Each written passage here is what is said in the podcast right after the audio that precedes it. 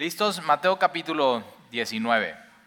Ahora, la semana pasada vimos Jesús enseña sobre el perdón, ¿te acuerdas? O sea, tremenda enseñanza de Jesús sobre el perdón, cómo realmente cuando tú no perdonas, tú mismo te estás haciendo daño y tú mismo te estás poniendo en una prisión y cuando Dios ya te, hizo libre de eso, de, tienes que cuidar tu corazón de una raíz de, amargura, una raíz de amargura no solamente contamina tu corazón, sino contamina a los que están alrededor de ti, de tu vida.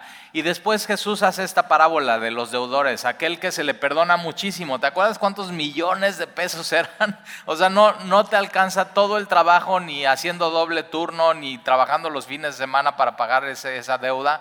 Y este rey le perdona toda la deuda, pero este hombre sale y no perdona a aquel que le debe, eh, o sea, ni un por ciento de esa deuda que se le perdonó.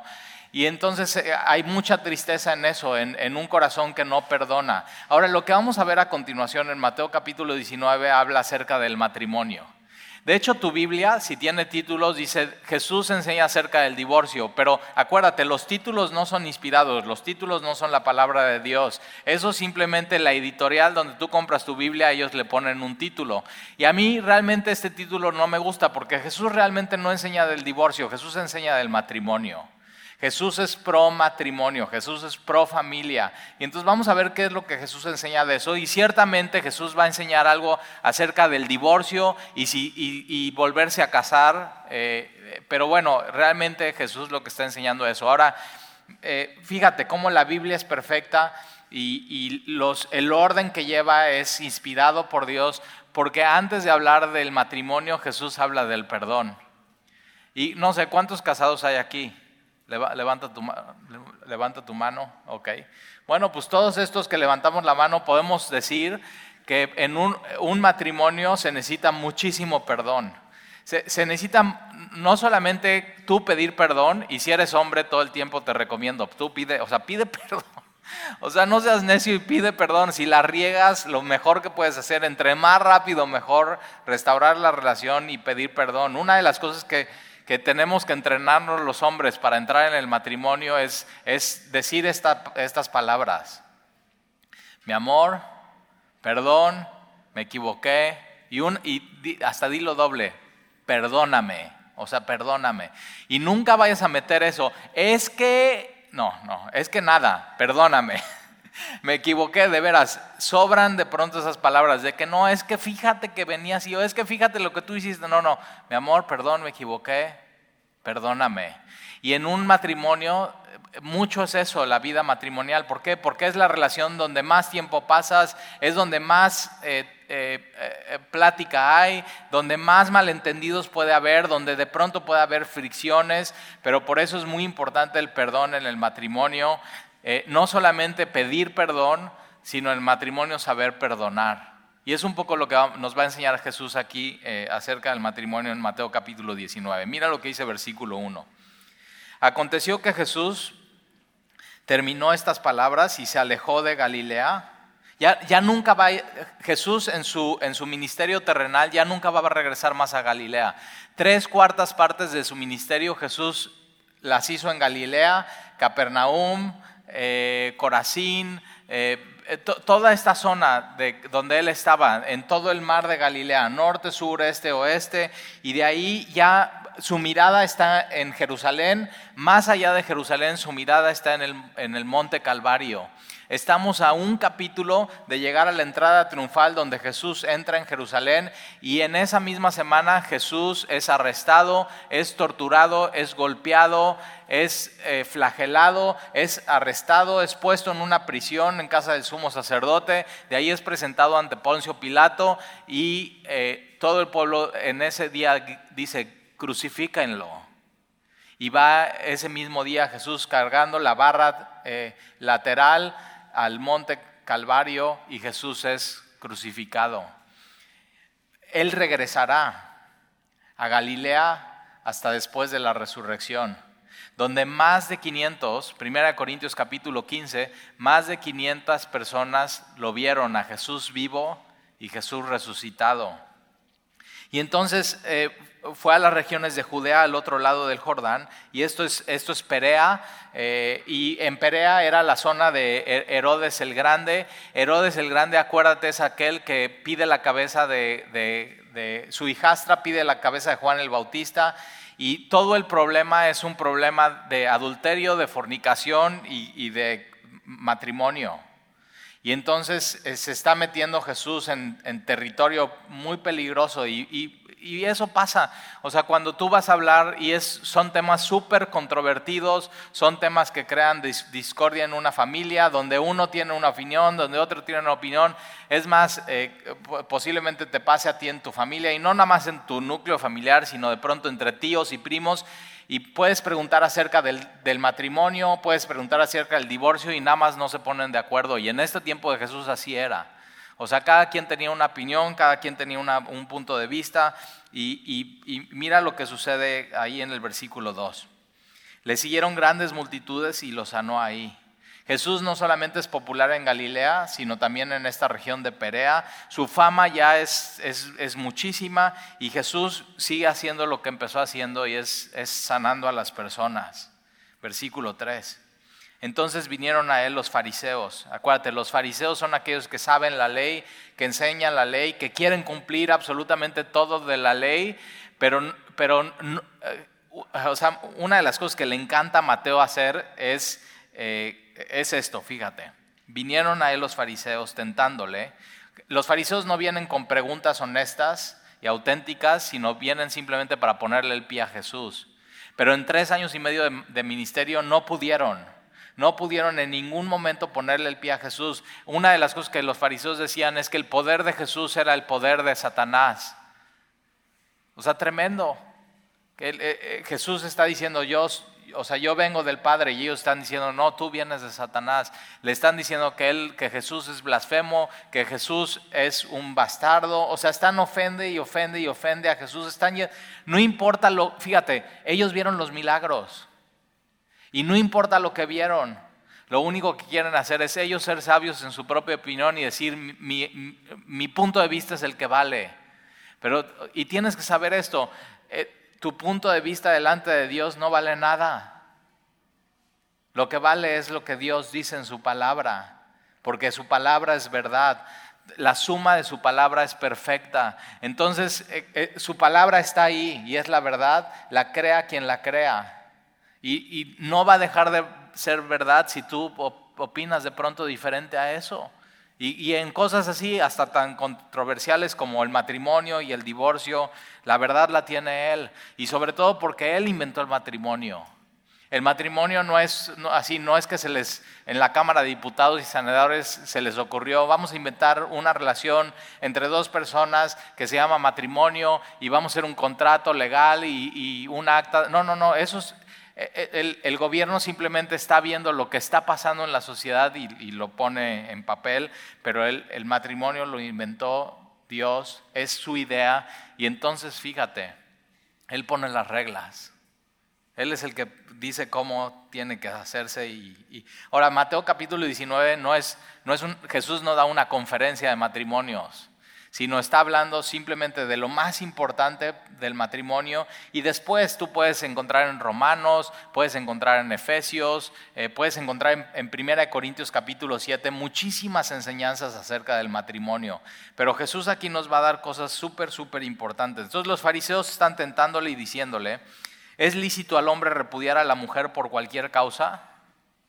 Es, eh, o sea, eh, Jesús, ¿qué opinas? ¿Está bien que un hombre se divorcie de su esposa por cualquier cosa? Eso es lo que están diciendo, por cualquier cosa. Y, o sea, yo he escuchado unas historias que viene así una pareja y tienen así muchos años de matrimonio y dicen, o sea, ya nos queremos divorciar. Y digo, ¿por? ¿Por, qué? No, pues es que ya no tenemos química. Eso, o sea, es, es nada más no sabes qué decir y te lo sacaste de la manga. ¿Cómo que ya no tienes? O, por, ejemplo, otra es porque ya no tenemos nada en común. Y yo digo, a ver, acuérdate, cuando eran novios, justo lo que les atrajo del uno al otro era lo diferente que eran. Y de pronto, o sea, que, cuando, o sea, ¿Cuándo alguien enseñó que el matrimonio se trata de tener cosas en común? Pero así, eh, y, en esos tiempos mismo, así lo mismo, por, cualquier cosa. Y en, estos tiempos, en tiempos de Jesús, era casi, casi eso. Si tú como hombre estás casado, pero encuentras otra mujer que te llama más la atención y que está más, más jovencita, pues eso ya es una causa correcta para que te divorcies de tu esposa.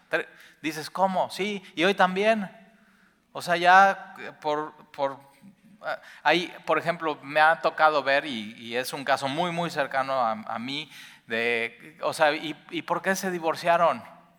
No, pues no te puedo decir bien, bien por qué, porque era como que muchas cositas pequeñas. O sea, no saben ni la causa, simplemente es muchas cositas pequeñas y eh, ahora vamos a ver qué dice Jesús acerca de esto. O sea, en, cómo, si alguien se puede divorciar, cómo no alguien se puede divorciar, pero sobre todo qué es el matrimonio bíblico y qué es lo que Jesús tiene que decir acerca de eso. Pero lo, que ellos están diciendo es poniendo en una postura a Jesús de decir, ¿estás de acuerdo que un, hombre se puede divorciar de una mujer por cualquier cosa? Y Jesús no les contesta. Ahora, fíjate, qué, qué chistoso, porque cuando alguien llega y dice, oye, eh, ¿Tú qué opinas, pastor? Eh, ¿Alguien se puede divorciar por, por cualquier causa? Y yo digo, ¿por qué me lo preguntas? O sea, ¿qué estás pensando? O sea, ¿te estás, ¿quieres divorciarte? No, no, nada más pregunto, o así, ¿no? O lo preguntaba por un amigo, y yo digo, O sea, ¿qué hay en el corazón del hombre para estar haciendo como estas preguntas controvertidas? Pero hoy en día tú puedes lanzar esta pregunta, eh, eh, ahora que, se juntes, que te juntes con tu familia, eh, tus primos y tus tíos, pregúntales, oye, ¿tú ustedes qué opinan del divorcio? Y uno va a decir una cosa, y uno va a decir otra cosa, y otro va a decir otra cosa, o sea, cosas nada que ver. Hay gente que dice, no, pues mira, la solución al divorcio es mejor no casarse, vivir en unión libre. y dices, ¿cómo? Entonces y tenemos que tener cuidado con eso y decir, ok, ¿qué dice Jesús? ¿Qué dice Jesús acerca de eso? Y, vamos a ver que en este tiempo había dos, posiciones. Y entonces, eh, versículo 4, él respondiendo les dijo, ¿no habéis leído? Esto es, esto es la frase favorita de Mateo, de, de que Jesús le dice a los fariseos. O sea, el fariseo llega y dice, ¿es lícito o no es lícito? ¿Está bien dar impuestos o no está bien impuestos? Y Jesús así es, les, les contesta con una pregunta y le dicen, bueno, ¿qué, ustedes que son fariseos y que tienen que leer su Biblia, ¿no la han leído? Y el problema cuando, cuando hay un problema así de matrimonial y no de entendimiento del matrimonio, del divorcio, es porque no se ha leído bien la palabra. La, Biblia habla súper claro acerca de qué es, cómo sí el matrimonio, cómo no el matrimonio, cuándo sí el divorcio, cuándo no el divorcio, no tendría que ser un tema controvertido. Y entonces Jesús les dice, ¿no habéis leído que el que los, hijos, que el que los hizo, que fue Dios, al principio, los lleva Génesis, al principio, el libro de Génesis significa eso, el principio. Y entonces no, no habéis leído que el que los hizo, al principio, varón y hembra los hizo. Entonces, Jesús no entra a la controversia del divorcio, sino los lleva al principio. ¿Quién, hizo el matrimonio? El que los hizo. ¿Y quién los hizo? Dios. ¿Y cómo los hizo? Dice varón y hembra. Ahora, si eres esposo, hombre, por favor no le digas así a tu esposa, hembra. Eh, o sea, esta es una Reina Valera 1960 y en ese tiempo la, palabra hembra tenía que ver con, eh, con el, sexo de la persona. Es el varón es que tiene un sistema reproductor varonil y hembra es que tiene un sistema íntimo de mujer, femenino. Y Jesús dice eso. Al principio Dios, ahora fíjate, al principio Dios no nos hizo como changos. Al principio Dios nos hizo hombre, al principio Dios nos hizo mujer. Así era, solamente dos términos, varonil, femenil. Hoy en día ya no sé cuántos términos hay para llamar a un ser humano. Y ya en, Estados Unidos, es, y ya viene para México, ¿eh? En tus tarjetas de presentación te tienes que poner qué eres. Él, ella, eh, o sea, así, cualquier término. Y puede ser lo que tú, o sea, lo que tú, no lo que diga tu acta de nacimiento, lo que digan los doctores de cuando naciste, no, pues este es hombre. No, no, ya tú puedes decidir y ponerlo en una tarjeta de presentación como si tú te hubieras hecho y tú decides. Y no, el que, el que te hizo, te hizo varón o te hizo mujer. Y así es. Y, la Biblia enseña, lo que Jesús está haciendo es llevarlo hasta Génesis capítulo 1, versículo 27. Y la Biblia enseña que el matrimonio es una idea de Dios y es únicamente entre hombre y mujer. No entre hombre y hombre, no entre mujer y mujer, entre hombre y mujer. Un matrimonio igualitario, un matrimonio entre hombre y hombre ante los ojos de Dios no es un matrimonio por más banderas, periodicazos, por más que en el registro civil hagan una acta especial que diga mujer y mujer, ante los ojos de Dios eso no es un matrimonio, eso lo enseña la Biblia, está clarísimo y es, es esencial y es algo que la iglesia tenemos que defender siempre.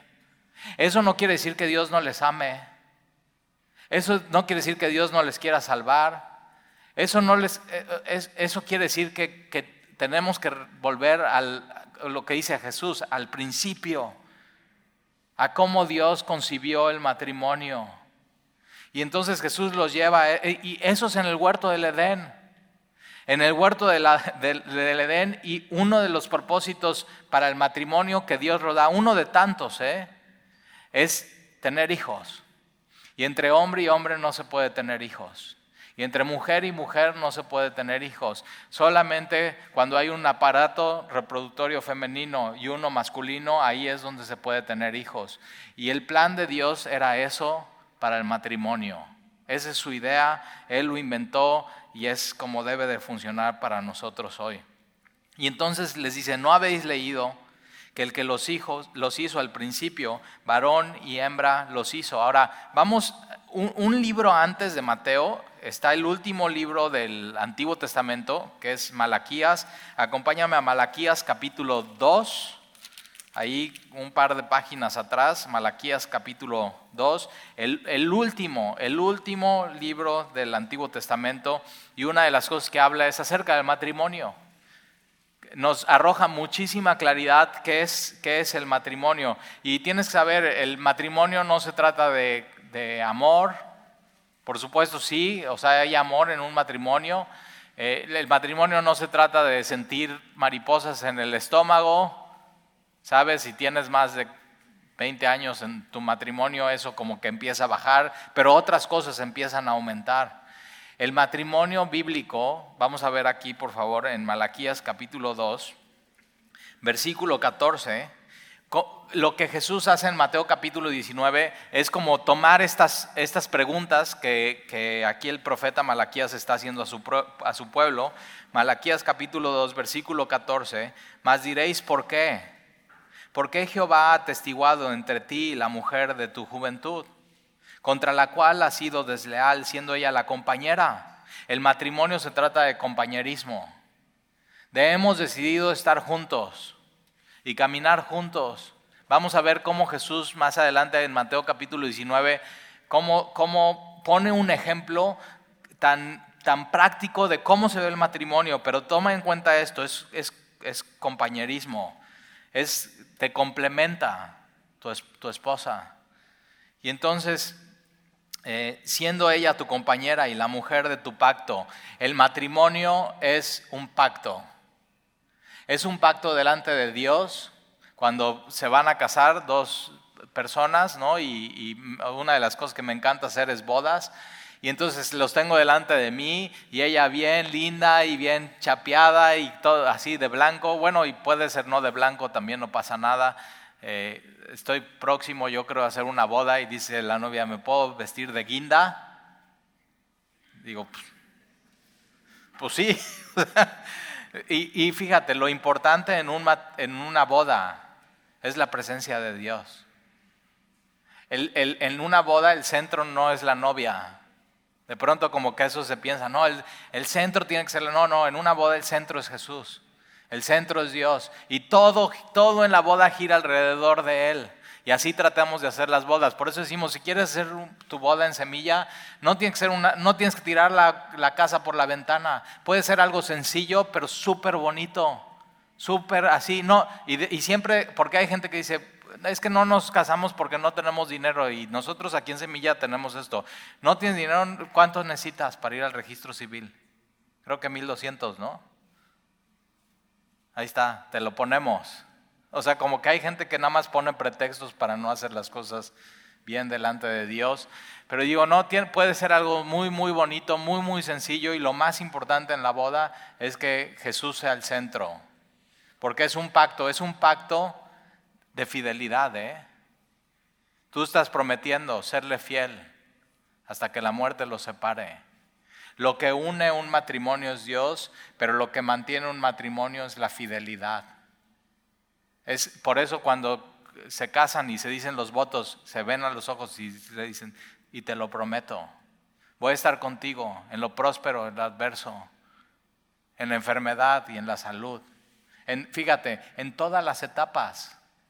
Yo siempre digo esto, que un matrimonio bíblico es estar casado con una misma persona durante toda tu vida, pero en diferentes etapas de la persona. Mi Sandy, que nada más es mía, ella no es la misma que cuando yo me casé con ella. O sea, cuando yo me casé con ella era Sandy y soltera y toda la juventud por delante y de pronto, ¿qué pasa? Ya me la cambiaron, no era Sandy la esposa de mis hijos. Y después, ¿qué pasa? No, pues es Sandy la mamá de los adolescentes. Y después, ¿qué sucede? No, pues es Sandy ya la va a ser la abuelita. Y así, y entonces, eh, eh, fíjate, las personas vamos cambiando. Y no es de que no, pues esa ya, esa ya no me gustó, ahora ya no me convenció, ya no, no, es fidelidad. En todas las hay etapas buenas y hay etapas malas. Y el chiste es fidelidad hasta el final. Es, la, fíjate, la mujer de, de tu juventud. Es, eso, era el eso, eso era la idea de Dios para el matrimonio. Que con la que estuvieras desde tu juventud te quedaras hasta tu vejez la mujer de tu pacto. Mira versículo 15. No hizo él uno, y vamos a hablar cómo, o sea, Jesús, ¿qué no han leído? Es que ahora son uno. Ya no son dos, sino ahora son una, sola carne. Y Jesús eh, los está llevando a estos pasajes. No hizo él uno, habiendo en él abundancia de espíritu. ¿Y por qué uno? Porque buscaba una descendencia para Dios. Guardaos pues en vuestro espíritu y no seáis desleales para con la mujer de vuestra juventud. Entonces acuérdate, es un pacto de fidelidad, es una promesa que haces delante de Dios, no solamente delante de Dios, se hacen el uno al otro y es una promesa que se, se, hacen delante de testigos. Por eso invitas a tu familia, invitas a tus amigos, invitas a los más cercanos, invitas al cuerpo de Cristo, invitas a la iglesia y, ¿Y para qué? Para que te recuerden, acuérdate, es la mujer de tu juventud, es la, es la que Dios escogió para ti, eh, Dios ya los unió y es, se trata de fidelidad. Sé fiel. Tú en tu matrimonio no has sido llamado a ser feliz durante todo tu matrimonio, has sido llamado a ser fiel. Va a haber momentos difíciles, muy difíciles, donde tienes que seguir siendo fiel al pacto con la mujer de tu matrimonio. Mira lo que dice versículo 16, porque Jehová, Dios de Israel, ha dicho que él aborrece el repudio. Dios, otra versión dice, Dios, Dios odia. Se, oye muy fuerte, ¿eh?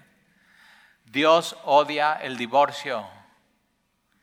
Ahora, si tú estás aquí hoy y eres divorciado y divorciada, Dios no te odia. La Biblia claramente enseña que Dios te ama.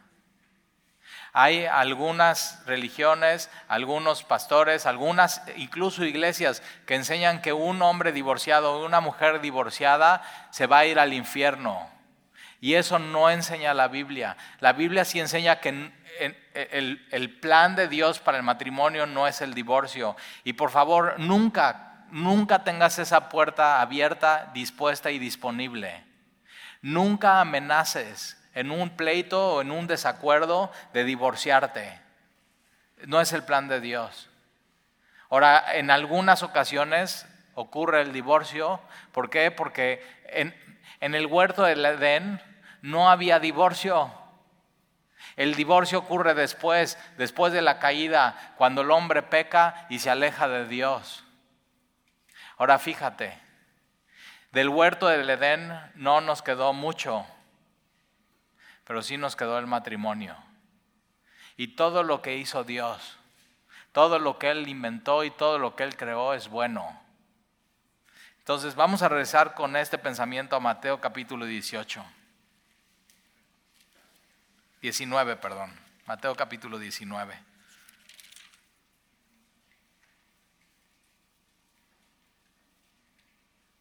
El divorcio no es el pecado imperdonable. ¿eh? El, el divorcio no te hace romper tu comunión con Dios. Hay dos causas que vamos a ver aquí en la Biblia, que son causas bíblicas donde Dios permite el divorcio. Ahora, todas las demás causas Dios no permite el divorcio, pero sucede el divorcio y aquí Jesús nos va a decir por qué. Ahora, mira, versículo, versículo 4, él respondiendo les dijo, ¿No, ¿no habéis leído que el que lo hizo al principio, varón y hembra los hizo? Y dijo, por esto el hombre dejará padre y madre y se unirá a su mujer y los dos serán una sola carne. El matrimonio se trata de esto. Ahora, es por lo que porque dijo, Dios, lo, Dios lo instituyó, Dios dijo, por eso el hombre dejará padre y madre. La única razón por la cual el hombre tiene que dejar a su físicamente y en esa etapa de soltería, la única razón por la cual el hombre tiene que dejar a su padre y a madre, madre no es por rebeldía y quererse deshacer de papá y mamá, sino es porque va a casarse con una mujer. Fíjate qué hermosa. Por esto el hombre dejará, de esta parte de dejará, tiene que, tiene que este, este, esto en mente, deja atrás. El hombre deja atrás su etapa de soltería. Deja atrás cómo vivía antes de ser casado. Deja atrás a papá y a mamá. Tienes que cortar el cordón umbilical. Y papá y mamá, cuando tus hijos se casen, yo sé que cuesta trabajo, pero tienes que dejarlos vivir su matrimonio y su vida, tomar sus decisiones y tener sus consecuencias. Tienes que estar ahí para ellos, tienes que seguir orando por ellos, pero ya no te puedes meter en sus vidas y menos en su matrimonio. Por favor, chicos, si tienes en mente casarte pronto, no se vayan a vivir en casa de sus papás. No se vayan a vivir en casa de sus suegros. Dejará, esto es muy sabio de parte de Dios, dejará a su padre a su madre y se unirá. Esta palabra unirá, unirá tiene que ver con dos cordeles que son independientes, vienen delante de Dios y Dios los une, los junta y hace un nudo y ahora es un solo cordel. y lo que Dios une y ese nudo no lo puede desatar el hombre. Por eso cuando casamos a alguien decimos, y hasta que la muerte los separe. Lo único que puede desatar ese nudo, y eh, esta palabra unirá tiene que ver con adherirse o como, pegarse, hacerse uno. Lo único que puede desatar ese nudo o esa adherencia es la muerte. Eso es lo único, hasta que la muerte los separe. Y entonces dejará a su padre y a su madre y se unirá a su mujer y los dos serán una sola carne. Así que no son ya más dos, sino una sola carne, uno solo, en lo físico, en lo espiritual, en la amistad, en la intimidad, en la comunicación, una sola carne. Por tanto, lo que Dios juntó, unió, pegó, e-, enlazó como en un nudo, no lo separa el hombre.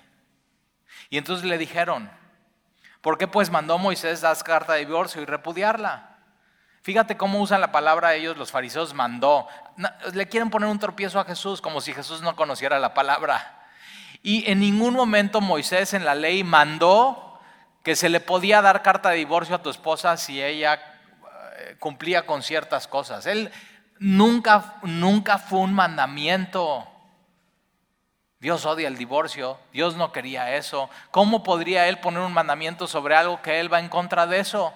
Pero ellos están eh, diciendo eso, no, Dios mandó, ahora vamos a Deuteronomio para entender de dónde viene esto y de dónde sacan eso ellos.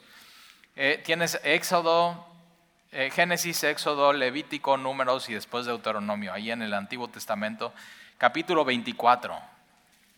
Deuteronomio capítulo 24. Ellos están diciendo, Moisés mandó y Moisés no mandó. Está clarísimo en Deuteronomio capítulo 24 y por eso Jesús dice, ¿no habéis leído? Deuteronomio capítulo 24. Versículo 1, cuando cuando alguno tomare mujer en matrimonio y se casare con ella, si no le agradare por haber hallado en ella alguna cosa indecente, le escriba carta de divorcio y se le entregará en su mano y la despedirá de su casa. En ningún momento esto es un mandamiento. ¿Por qué lo hace Moisés? Porque esto ya estaba sucediendo. Y Moisés lo que hace esto es para proteger a la mujer. Porque fíjate, sigue leyendo. Y salida de su casa, es decir, el hombre dice, no, ya no estamos unidos, voy a desatar el, nudo de Dios, o ya, ya no somos uno, ya, eh, eh, o sea, y salida de su casa podrá ir y casarse con otro hombre. O sea, Moisés está advirtiendo al marido, piénsalo bien, ¿eh? Porque una vez que tú te divorcias de ella no hay vuelta atrás. Piensa bien lo que estás haciendo. Era para proteger a la mujer, porque entonces había casos que el hombre dice, no, pues, eh, o sea, fíjate, y no le agradare. O sea, simplemente, ah, no, pues ya no me gustaste. Y había casos que así, no, pues es que ya quemaste los frijoles, no me gusta cómo los haces, me divorcio de ti. Ridículo. Otra causa de divorcio, había, había dos escuelas. Había una escuela que era de, eh, el rabí Shammai, que él decía que la única, muy conservador, la única causa de divorcio era inmoralidad sexual. Y no solamente era causa, sino era un requisito. Era fuerzas, te tenías que divorciar. Y, pero por otro lado tenías una escuela muy liberal, que era del rabí Gilel, que decía, no, pues si algo no te gusta de ella, divórciate. Ahora fíjate, el, el rabí Gilel tenía un nieto que es Gamaliel. En tiempos de Jesús, Gamaliel era uno de los líderes religiosos de Israel. Entonces la corriente más grande era eso. ¿Por qué? O sea, por cualquier causa te puedes divorciar. Quema los frijoles, divórciate. Ya no te gusta porque hay una más jovencita que como que te llamó más la atención, divórciate. Una causa de divorcio para este, esta escuela era, no, pues si habla, mal, si habla algo mal de tus papás, aunque sea verdad, divórciate. Dices, ah, caray.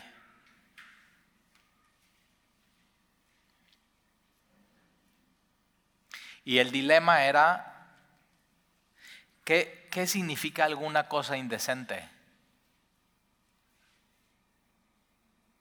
¿O qué significa si ya no te agrada? Ese era el pleito y el dilema.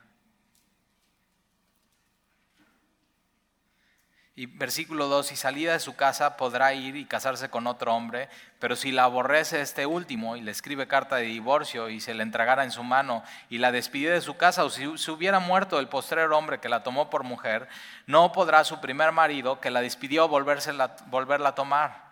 Entonces estaba protegiendo a la mujer. mira, en este tiempo el matrimonio, ellos, los fariseos, lo ponían muy en alto, pero a la mujer a la mujer la ponían muy en bajo. Y con esto Moisés lo que estaba haciendo es defendiendo a la mujer. El divorcio no es un juego, no es de que ahora ya no me gustas y te dejo ir. Pero de pronto ya sí me gustas y regresa y sí quiero otra vez contigo. No, dice, ya no la puedes volver a tomar. Piénsalo muy bien. antes de divorciarte. Y para eso era Deuteronomio capítulo 24, para que pensaran muy bien lo que, lo que estaban haciendo. Pero entonces, fíjate, la controversia era si, ya no le agrada o por alguna cosa indecente. Ahora vamos a regresar a Mateo capítulo 19 con este pensamiento. En ningún lado Dios, eh, Moisés mandó. Pero ellos están diciendo, no, Moisés mandó. Y mira, mira lo que va a contestar Jesús. Versículo 7, le dijeron, ¿por qué pues mandó Moisés dar carta de divorcio y repudiarla? Y él dijo, por la dureza de vuestro corazón Moisés os permitió. Moisés no mandó, Moisés permitió el divorcio. ¿Por qué? Porque el pueblo de Israel tenía un corazón endurecido. La única causa de divorcio para Jesús no es de que, ah, pues ya no tenemos química, es que ya no tenemos nada en común. No, para Jesús un divorcio es por la dureza del corazón. Y aquí la palabra dureza es un corazón insensible. Es un corazón que ha decidido alejarse de Dios. Es un corazón de alguien que comete una falta en el matrimonio y nada más no se quiere arrepentir, no quiere pedir perdón. Por eso Jesús antes de hablar del matrimonio habla del perdón. Y es un corazón endurecido que uno del, de ellos comete una falta, pide perdón en el matrimonio y la mujer o el hombre no quiere perdonar. Un corazón endurecido. El motivo de un divorcio es el corazón. Un corazón lejos de Dios. Entonces ellos estaban, que si inmoralidad sexual, que si quema los frijoles, que si ya no me gusta, que se habla, y Jesús dice, no, el problema es un corazón duro. Entonces, mira, si tú estás aquí hoy y eres divorciado o divorciada, tienes que saber esto. Jesús dice que tu divorcio fue por un corazón endurecido. Ahora puede ser que no haya sido tu corazón, ¿eh? Puede ser que haya sido el corazón de tu esposa o de tu esposo que se endureció y no quiso arrepentirse y no quiso pedir perdón o no quiso recibir tu perdón. Pero al final ese es el motivo de un divorcio. No era el plan de Dios. Pero en un mundo caído suceden los divorcios. Ahora, cuando te das cuenta que, que fuiste en contra de Dios, puede ser tu caso hoy, dices, no, pues yo, yo decía que era por falta de química, yo decía que ya no nos entendíamos, pero ya me di cuenta, fue por mi corazón duro. Entonces, ¿qué tienes que hacer? Arrepentirte y pedirle perdón a Dios. Perdóname, Señor. Yo llevé mi matrimonio hasta ese punto por mi corazón insensible y duro. Y primera de Juan 1.9 dice que si confesamos nuestros pecados, aún un divorcio, que Dios aborrece, Dios te ama. Él es fiel y justo para perdonar nuestros pecados y limpiarnos de toda maldad. Y entonces mira lo que dice Jesús. Por la dureza de vuestro corazón, Moisés permitió repudiar a vuestras mujeres. Mas al principio no fue así, en el Edén no fue así, no debía haber así, ha sido así. El problema del hombre es que endureció su corazón y se alejó de él y de pronto Dios habla al corazón del hombre y el hombre no le quiere escuchar. Por eso si escuchas hoy su voz, por eso si tú estás casado hoy y estás a punto de tomar la decisión, si hoy escuchas la voz de Dios, no, no endurezcas más tu corazón. Pídele perdón a Dios.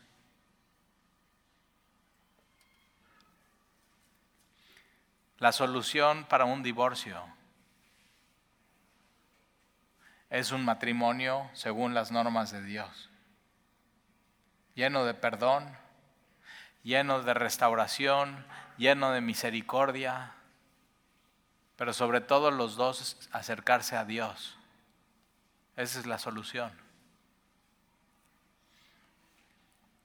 Y versículo 9, al principio no fue así, no era el plan de Dios. El, el plan de Dios si tú estás divorciado o divorciado, tienes que saber eso. Nunca el plan de Dios fue que tu matrimonio terminara en un divorcio. Pero Dios te ama, ¿eh? No estás si te divorciaste, no eres más menos espiritual de alguien que está felizmente casado. Tú puedes estar caminando con Cristo y estar en Cristo. Y ninguna condenación hay para los que están en Cristo Jesús. Y Dios te ama. Y versículo 9, y yo os digo que cualquiera que repudia a su mujer, que se divorcia de su mujer, salvo por causa de fornicación, fíjate, hay dos causas por las cuales bíblicamente te puedes divorciar. No te tienes que divorciar, ¿eh? Una es fornicación, que es la palabra pornella, que es una palabra, mm, o sea, que ocupa muchos pecados acerca de inmoralidad sexual. No solamente adulterio, no solamente fornicación, no solamente pornografía, puede ser muchas cosas. Inmoralidad sexual. Y Jesús dice, si, si alguien en tu matrimonio comete adulterio o alguna inmoralidad sexual, tú puedes, no debes, no es a fuerzas, porque puede haber restauración, puede haber perdón si los dos se acercan a Dios y no endurecen su corazón. Con que una de las partes endurezca su corazón es muy difícil porque entonces no habría arrepentimiento. Pero tú te puedes divorciar por una de estas causas. Dos causas bíblicamente. Una por inmoralidad sexual y número dos porque te abandonen. Primera de Corintios capítulo 7. Dos causas permitidas por Dios para divorciarte. Y entonces, si, si Dios permite en esas dos causas el divorcio, Dios lo que está haciendo es, antes estabas unido con un nudo, en el momento que eso sucede, dos causas, abandono o fornicación o, inmoralidad sexual, entonces tu matrimonio, ese nudo está deshecho por Dios y eres libre. Ahora eres libre para qué? Yo digo, para quedarte soltera, pero también podría ser libre para volverte a casar. Pero ojo, ¿eh? Primera Corintios capítulo 7 dice para volverte a casar en el Señor. En el Señor. Ahora, si ese no es tu caso, mira lo que dice la Biblia. Dice, no, tal y yo no me divorcié por ninguna de esas dos causas. Entonces, mira. Y yo os digo que cualquiera que repudia a su mujer, salvo por causa de fornicación y se casa con otra, adultera. Si tú te divorciaste y te casaste con alguien más y no fue por ninguna de estas dos causas, estás cometiendo adulterio ante los ojos de Dios.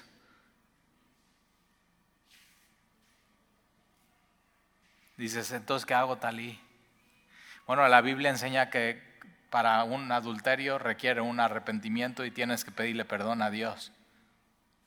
Lo que sí no puedes hacer es decir, ah, entonces con este nuevo matrimonio estoy pecando, me arrepiento, voy a dejar este matrimonio para regresar con él. No, no, no, no, no, no. No, o sea, no puedes, no puedes arrepentirte de un pecado pecando. ¿Te das cuenta? Por eso 1 Corintios capítulo 7 es, cuando el Señor te llamó, ahí donde te llamó, quédate ahí y ahí ama a Dios y sirve a Dios pero requiere un arrepentimiento. Señor, perdóname. Y Él te perdona, ¿eh?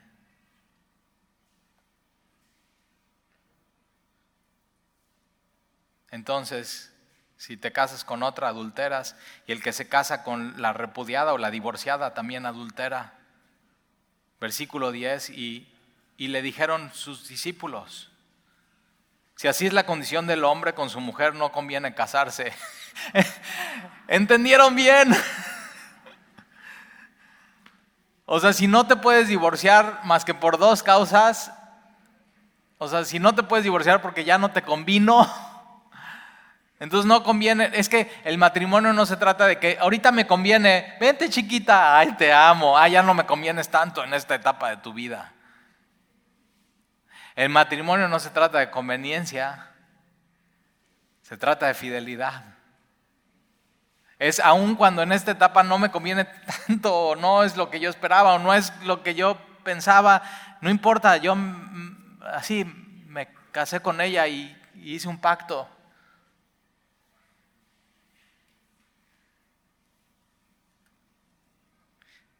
Si así es la condición del hombre, está poniendo, fíjate, Jesús no está diciendo, o sea, yo no voy ni con Shammai ni con Gilel, yo soy el rabí Jesús y yo tengo la correcta interpretación y no te tienes que divorciar si comete tu esposa o tu esposo adulterio, no tienes que hacerlo, puedes perdonar. Si los dos no endurecen su corazón. Ha habido casos aquí en Semilla así. Y Dios les ha restaurado. Es muy hermoso. Y de pronto ya después, cuando hay perdón y reconciliación y confianza, es el matrimonio mucho más sólido y más duro que antes. Sí se puede. Jesús restaura. Pero hay casos que no se puede.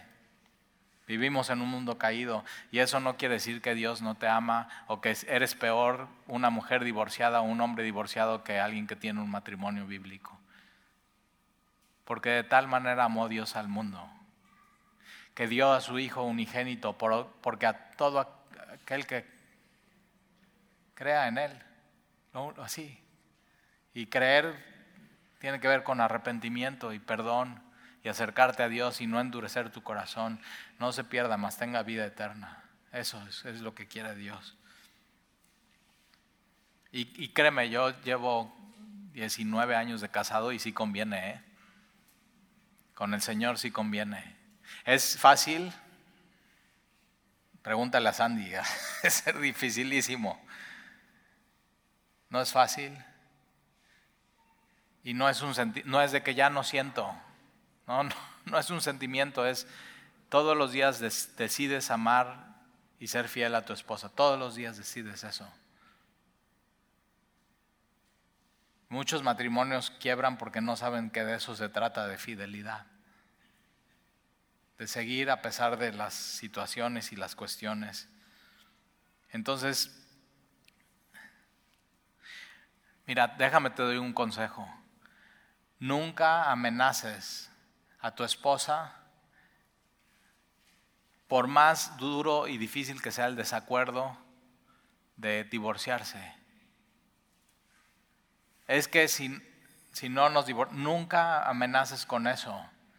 Tú puedes tener el desacuerdo más grande con tu esposa y con tu esposo. Tú puedes tener un buen pleito y ponerse de acuerdo, aún estar en desacuerdo, amarse, respetarse y estar juntos hasta que la muerte los separe. Es fidelidad.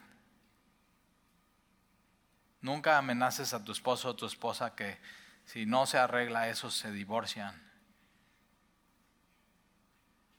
Tú puedes ponerte de acuerdo con ella de amarse y seguir juntos a Jesús hasta que la muerte los separe.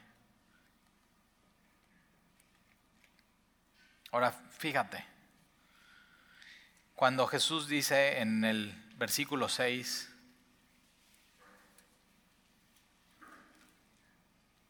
Así que no son ya más dos, sino una sola carne, por tanto lo que Dios juntó.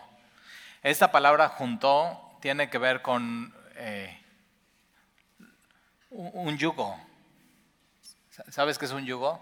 Es un, es un pedazo de madera que lo trabajan artesanalmente y le hacen la, figura o el molde del cuello de un animal. Y, y cuando Jesús, o sea, tú, dices, o sea, este es, con ella me quiero casar y te presentas delante de Dios. Y hoy, en día lo, o sea, lo ponemos como, ha, sido una boda lazo. Bueno, sería muy raro si, ah, padrinos de yugo. a ver, a, ver, mija, agáchate. sí. Pero es un poco eso. Y entonces un yugo es algo que se le pone a un animal y también en una boda ni modelos de animales, ¿no? Eh, pero esa, esa, es la idea que pone Jesús. Es cuando tú te vas a casar, es el, hombre se pone, el yugo es de dos, ¿eh? Por eso Pablo dice, no te unas en yugo desigual. Porque el, yugo, así, lo, ¿quién, los, ¿quién pone el yugo? Dios. Entonces tú pones, Señor, ok, pum, Él pone el yugo, son una sola. Y el, yugo es van a trabajar hacia un mismo lado, van a tener una misma dirección, van, van a jalar parejo, ¿eh? El matrimonio es jalar parejo. No puede uno hacer, o sea, no, es, es, vamos, el mismo paso, vamos, vamos, vamos. Y nos estamos juntos animando y el Señor va, y el Señor va detrás de nosotros y nos va picando. Pero tenemos un mismo destino y una misma meta. Y la meta en el, del matrimonio cristiano es amar a Dios, servir a Dios, glorificar a Dios. Por eso no te unas en yugo desigual, porque entonces si te unes en tu meta va a ser amar a Dios, glorificar a Dios y servir a Dios. Y si te casas con alguien que no tiene esa meta, va a ir para allá y en un yugo, un animal que va para allá y uno que va para allá, lo único que va a hacer es van a hacer daño. Pero eso es el matrimonio, es, órale, nos ponemos y jalamos parejo y tenemos una misma meta y, trabajamos juntos en las diferentes etapas de nuestra vida. Eso es. Me encanta cómo Jesús, o sea, tan claro y dice, lo que Dios juntó, lo que Dios puso el yugo.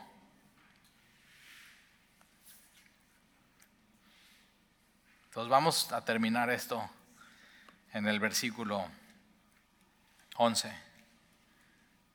Y es bien importante que si tú eres joven y eres soltero aquí, sepas qué es el matrimonio. Porque de pronto entramos con conceptos equivocados y ahí es donde truena la cosa. No era lo que esperaba. ¿Qué esperabas? Órale, yugo, vamos. Y juntos, diferentes etapas hasta la muerte. Y va a haber cosas que te van a gustar y va a haber cosas que no te van a gustar, pero créeme, sí, sí conviene. Versículo 11, entonces Él les dijo, no todos son capaces de recibir esto, sino aquellos a quienes es dado. Ellos están diciendo, pues no conviene casarse, es mejor quedarse soltero. Y yo digo, bueno, eh, la soltería es un don de Dios. No todos son capaces, ¿eh? De hecho, la estadística dice que la mayoría de los cristianos se van a casar y un porcentaje muy, muy pequeño se va a quedar soltero. Pero no te hace más espiritual quedarte soltero, no te hace más espiritual estar casado. Ante los ojos de Dios, Él te ama exactamente igual. El matrimonio es un don de Dios. El soltero, quedarse soltero es un don de Dios también. Por eso eso, cuando ya la mujer cuarentona va a las fiestas y dicen, ay hija, pues ¿cuántos años tienes? Y es un don, hija. O sea, igual que el matrimonio, la soltería es un regalo de Dios. Entonces no te sientas menos y disfrútalo. El soltero tiene cuidado de las cosas del Señor. Y acuérdate, ¿eh? Él es tu esposo. Él es tu esposo.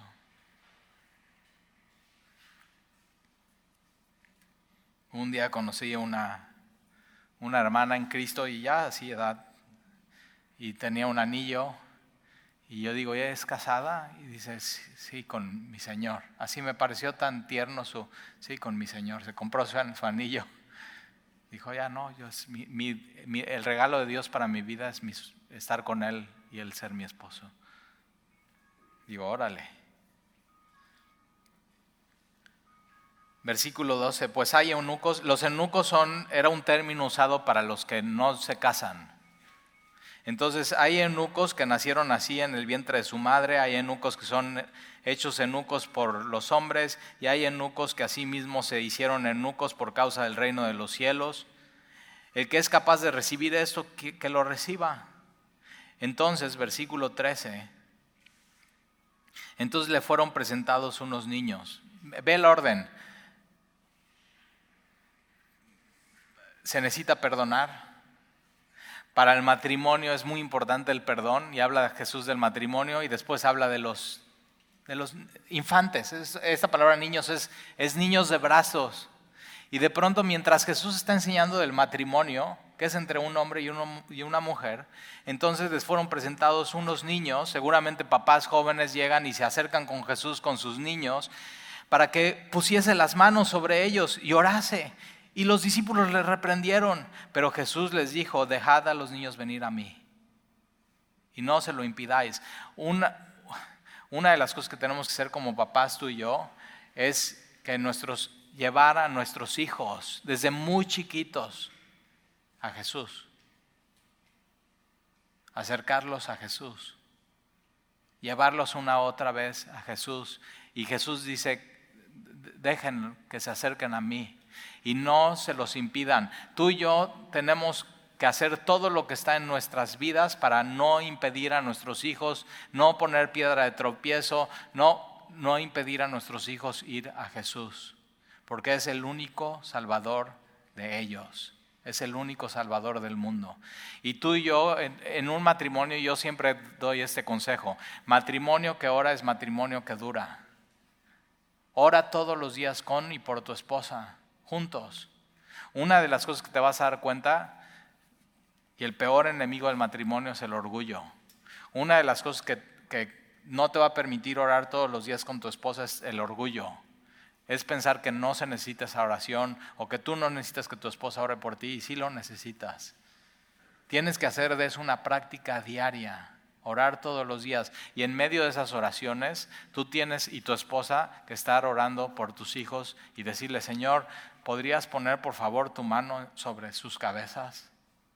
¿Podrías por favor poner tu mano en sus corazones y cambiar el corazón? Tú no, tú como papá no puedes cambiar el corazón de tus hijos. ¿Cuánto quisiéramos poder programarlos? No, no podemos. El, aquel que los hizo en el principio, Él es el único que puede cambiar sus corazones. Tienes que orar por tus hijos, Señor. Yo te pido que ellos puedan escuchar tu voz. Diles, llámalos por nombre. Y que cuando ellos escuchen tu voz, te ruego, Señor, decidan seguirte. Tienes que orar por ellos. Y hoy, hoy quiero orar, eh, número uno, si tú estás aquí y estás casado, quiero orar por tu matrimonio. Entonces ahí en tu lugar con tu esposa, tómale la mano, abrázala, número dos, quisiera orar por alguien que esté aquí que haya sido divorciado o divorciada y quiero orar por ti. O sea, posiblemente durante toda tu vida has venido cargando eso de que no, pues es que a mí me dijeron que los divorciados estamos mal con Dios y no, Dios no nos ama y Dios no nos perdona. O sea, hay, hay personas que dicen, o sea, una persona divorciada no puede estar en comunión con Dios y se va a ir al infierno. Y eso no es cierto. Y Dios te ama. Y quiero que hoy, si tú eres divorciado o divorciada, Dios te consuele. Y si no había una causa bíblica para tu divorcio y ya te divorciaste, Dios te perdona.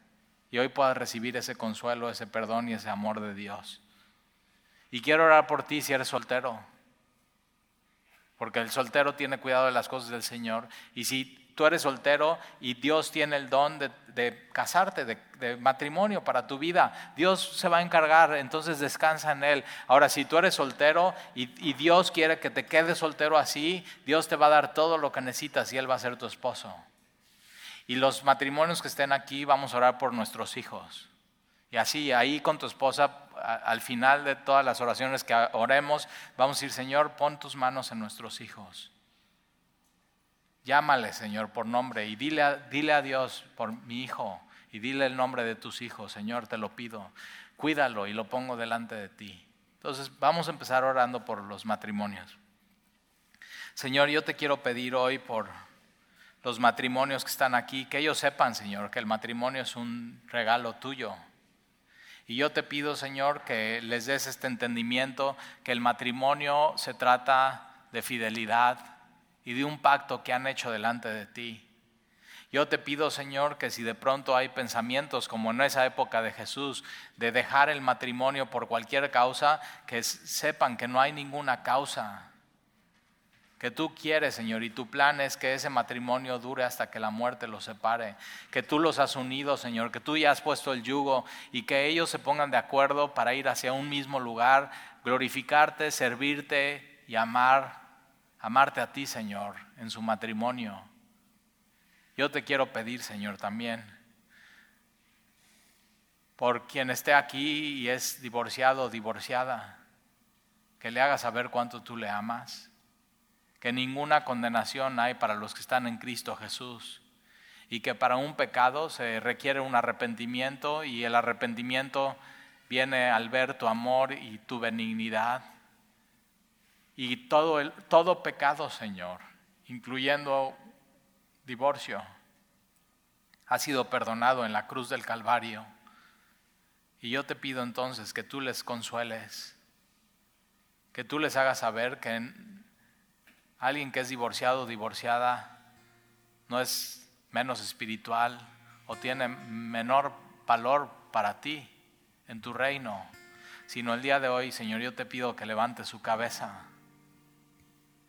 Y te quiero pedir también, Señor, por aquellos que son solteros, que tú tienes el don para ellos de casarse, que puedan confiar en ti, que tú tienes la persona correcta para ellos, que puedan seguir caminando contigo, Señor, confiando en ti. Que se preparen como hombres y mujeres de Dios para recibir ese regalo a su tiempo y pidiéndote entonces, Señor, por los solteros que así son solteros y así se van a quedar. Señor, que sepan que absolutamente todo lo tienen en tu Hijo Jesús, que en Jesús está toda la plenitud de la deidad.